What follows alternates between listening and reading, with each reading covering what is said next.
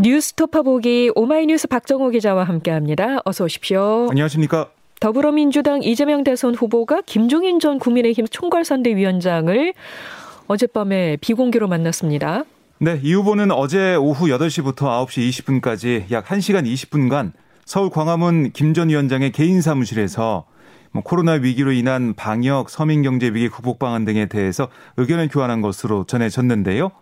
진영을 가리지 않고 인재를 쓰겠다는 방침을 밝힌 이 후보가 대한민국 위기 극복을 위해 많은 분들과 의견을 듣는 과정에서 요청을 해 성사된 자리로 알려졌습니다. 네. 하지만 정치권에서는 이번 만남으로 김 전 위원장이 이재명 후보를 지원하는 행보에 나서게 될지 주목이 되는데요. 그냥 만남으로 보이지는 않잖아요. 그렇습니다. 어쨌든 여러 가지 해석을 하게 되니까. 네. 그러니까 윤석열 후보와 결별한 김종인 전 위원장과 이재명 후보의 만남 자체가 이게 뭐 메시지가 될 수도 있는 상황이고요. 그렇죠. 하지만 야당을 지원하던 김종인 전 위원장이 섣불리 입장을 바꿔서 여당 후보를 지원하는 게 정치 도의상 맞는지 아, 그리고 이게 현실화 될지 이것도 좀 미지수고요.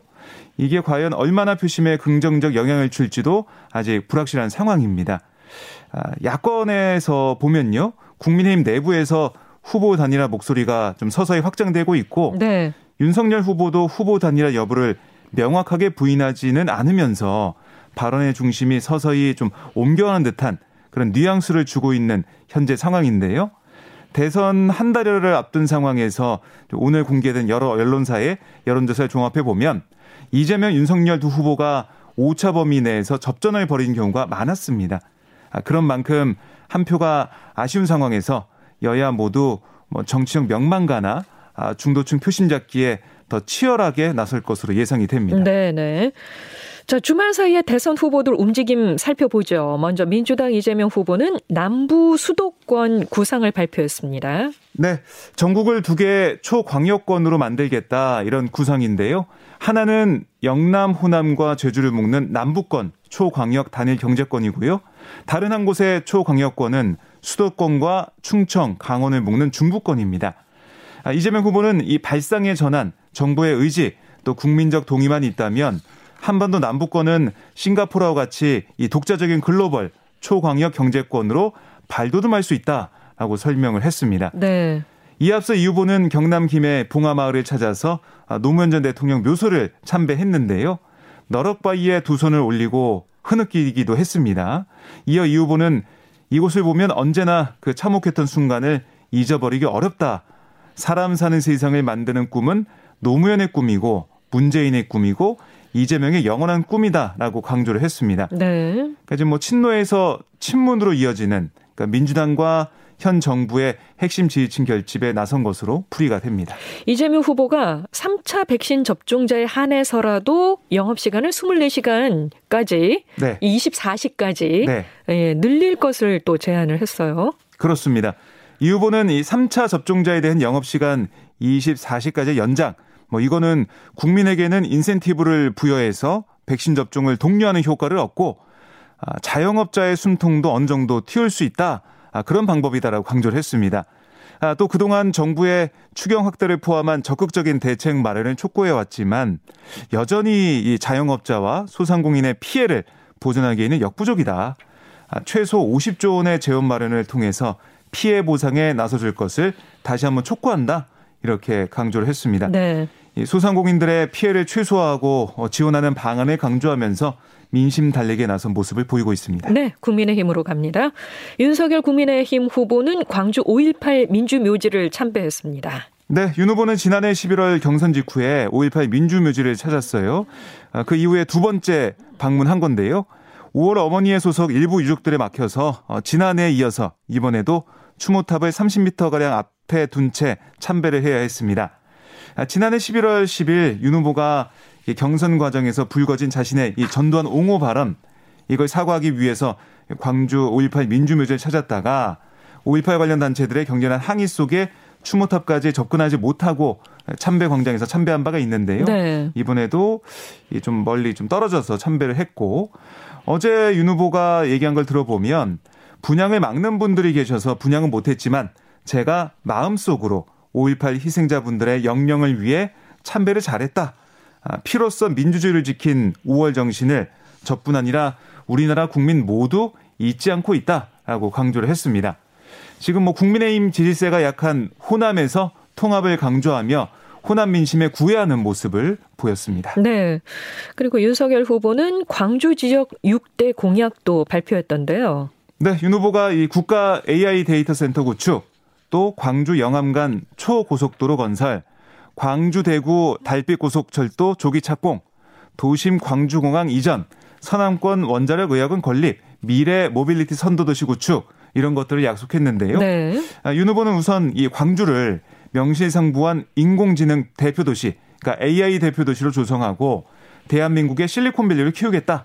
아, 이렇게 얘기하면서 광주의 AI 데이터 센터, AI 산업융합 클러스터, AI 반도체 특허 단지 등을 조성하겠다라고 약속을 했고요. 네. 광주 전남 지역 이 교통 공약도 연달아 내세웠습니다. 그러니까 윤 후보의 열세 지역으로 꼽히는 광주 지역 공약이 얼마나 영향을 줄지 여론조사 추이가 주목이 됩니다. 네. 국민의당 안철수 후보는 정부의 방역 정책이 불합리하다고 주장을 했네요. 네, 어제 이제 코로나19로 피해를 본 자영업자 소상공인들로 구성된 코로나 피해자 영업 총연대와 간담회를 했는데요. 아, 이 자리에서 안철수 후보는 방역 패스와 좀 9시 영업 제한 이 두 가지를 정부에서 들고 나온 게 도저히 이해가 가지 않는다.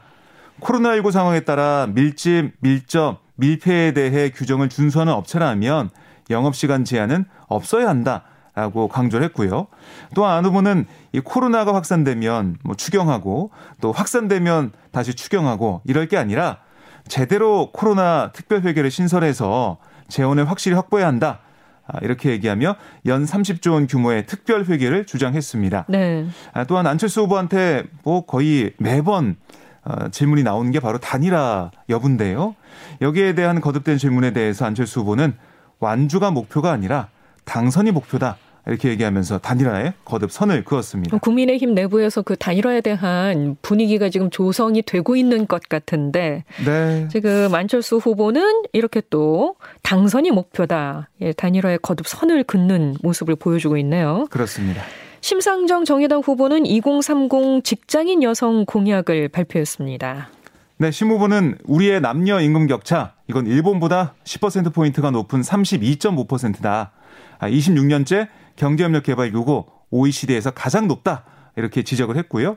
아, 성별 임금 격차 해소법을 제정하겠다라고 약속을 했는데요. 심 후보는 OECD 최고 수준의 임금 격차를 반드시 줄이겠다. 성별 임금 격차 해소법을 제정해서 아, 이 성평등 임금 공시와 후속 조치에서의 정부 책임을 강화하겠다라고 밝혔습니다. 아, 그리고 육아휴직과 관련해서도 초기 3개월, 그러니까 이제 부부 합산 6개월에만 집중된 육아휴직을 최소 1년, 그러니까 부모 합산 2년은 제대로 쓸 수 있도록 하겠다. 또 육아휴직 급여 소득 대체율을 통상 급여의 80%로 인상을 해서 1년간 지급하는 것으로 확대하겠다라고 공약을 했습니다. 네. 지금 좀 흐름을 보면 음, 여성 표심을 겨냥하는 공약을 연이어 발표하면서 지지세를 결집하는 모습을 보이고 있습니다. 주말 동안 이어졌던 대선 후보들의 움직임을 좀 살펴봤고요. 네. 이 여야 대선 후보들이 내일 TV 토론을 다시 하게 되나 했더니 내일 토론은 무산이 됐죠.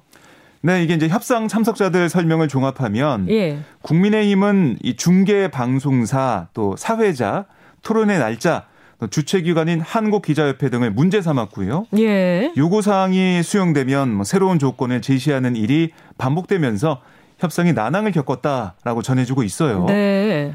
특히 협상 막바지에 이르러서 국민의힘이 이 기자협회가 정치적으로 편향돼 있다 이런 주장을 하면서 협의가 계속 이어지기 어려웠던 것으로 전해지고 있습니다. 네. 그러니까 지난 3일 그러니까 공중파 TV 토론처럼 종편 4사 공동 주최 형식으로 개최해야 한다. 이런 주장을 국민의힘이 펼친 거였고요. 또 윤석열 후보의 건강을 이유로 날짜 변경도 요구한 것으로 알려졌습니다. 이에 대해 민주당은 국민의힘이 기자협회 주최 토론회를 위한 실무 논의 자리에 나와서 주최자는 빠지라는 어처구니 없는 주장을 늘어놓았다라고 비판을 했고요. 정의당은 토론을 하기 싫거나 아, 두려운 것인지 주최 형식이 문제인지 아니면 날짜가 문제인지 솔직하게 입장을 밝혀주기 바란다. 이렇게 꼬집기도 했습니다. 국민의당도 이룰 미팅에서 어, 국민의당은 다른 당의 제안에 어떤 반대도 한 바 없으며 원만한 토론 개최를 위해 최선을 다해 중재했다.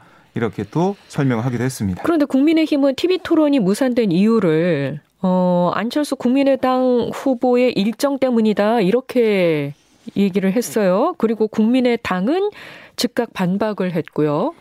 네, 국민의힘은 이 실무 협상 과정에서 국민의당 안철수 후보 측이 이 8일, 그러니까 이 TV 토론이 열리기로 한 날짜 같은 날이죠. 그러니까 내일 관훈 토론이 예정돼서 토론 진행을 하루 이틀 정도 늦출 수 있는지 타진했고 이에 국민의힘이 12일에 하는 걸로 수용했다. 이렇게 설명을 했어요. 예. 하지만 국민의당은 이 국민의힘의 주장이 사실이 아니다. 이런 입장을 보이고 있습니다. 그러니까 국민의당은 맨 처음에 그러니까 8일로 예정된 관훈 토론 때문에 일정 변경이 가능한지 타진했다고 합니다. 어. 하지만 기자협회나 뭐 방송사, 다른 정당 등에서 어려움을 표시하자 이 8일, 그러니까 원래 제안이 들어온 8일을 즉각 받아들였다라고 설명했어요. 일정 변경이 가능한지 타진을 하기는 했었는데 네.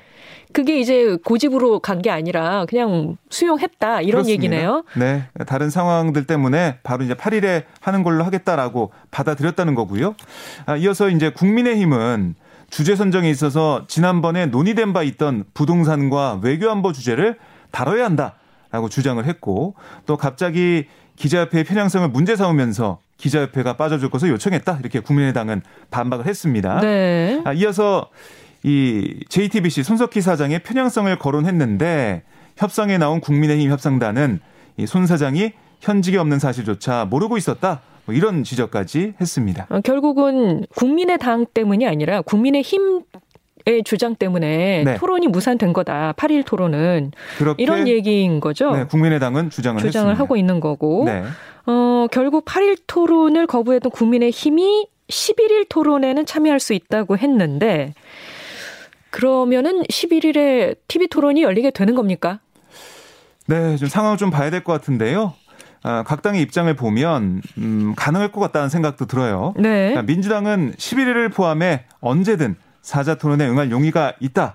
이렇게 얘기하면서도 오늘 논의해보고 최종 입장을 정할 방침인데요. 최종 성사 여부는 아직 결정되지 않았다. 이런 입장을 보이고 있습니다. 예. 아, 그리고 이제 국민의당과 정의당도 8일 토론을 국민의 힘이 무산시켰다라고 비판을 하면서도 11일 토론에 참여할 가능성 이건 열어뒀는데요. 네. 오늘 다시 사당이 협상할 걸로 보이거든요. 이 협상에 따라 토론 성사 여부가 아, 결정될 것으로 보입니다. 아, 그런데 이제 어제 윤석열 후보가 기자들과 만나서 다른 정당 일정 때문에 8일이 아니라 11일로 토론이 합의됐다. 아, 그러면서 뭐 나는 오늘 저녁에 토론해도 상관없다. 이런 얘기를 하기도 했거든요. 네네. 뭐 이런 발언을 볼 때 국민의힘 쪽에서는 이 다른 당이 주장하는 비판하고 있는 국민의힘 때문에 8일 토론이 무산됐다. 이건 좀 인정하지 않는 그런 모습을 보이고 있는데요. 네. 11일 아, 뭐 토론 여부와 상관없이 이 8일 토론 내일 예정됐던 토론 불발 책임 소재를 놓고 각 당의 신경전이 계속 이어질 것으로 보입니다. 예, 알겠습니다. 지금까지 오마이뉴스 박정우 기자 고맙습니다. 고맙습니다.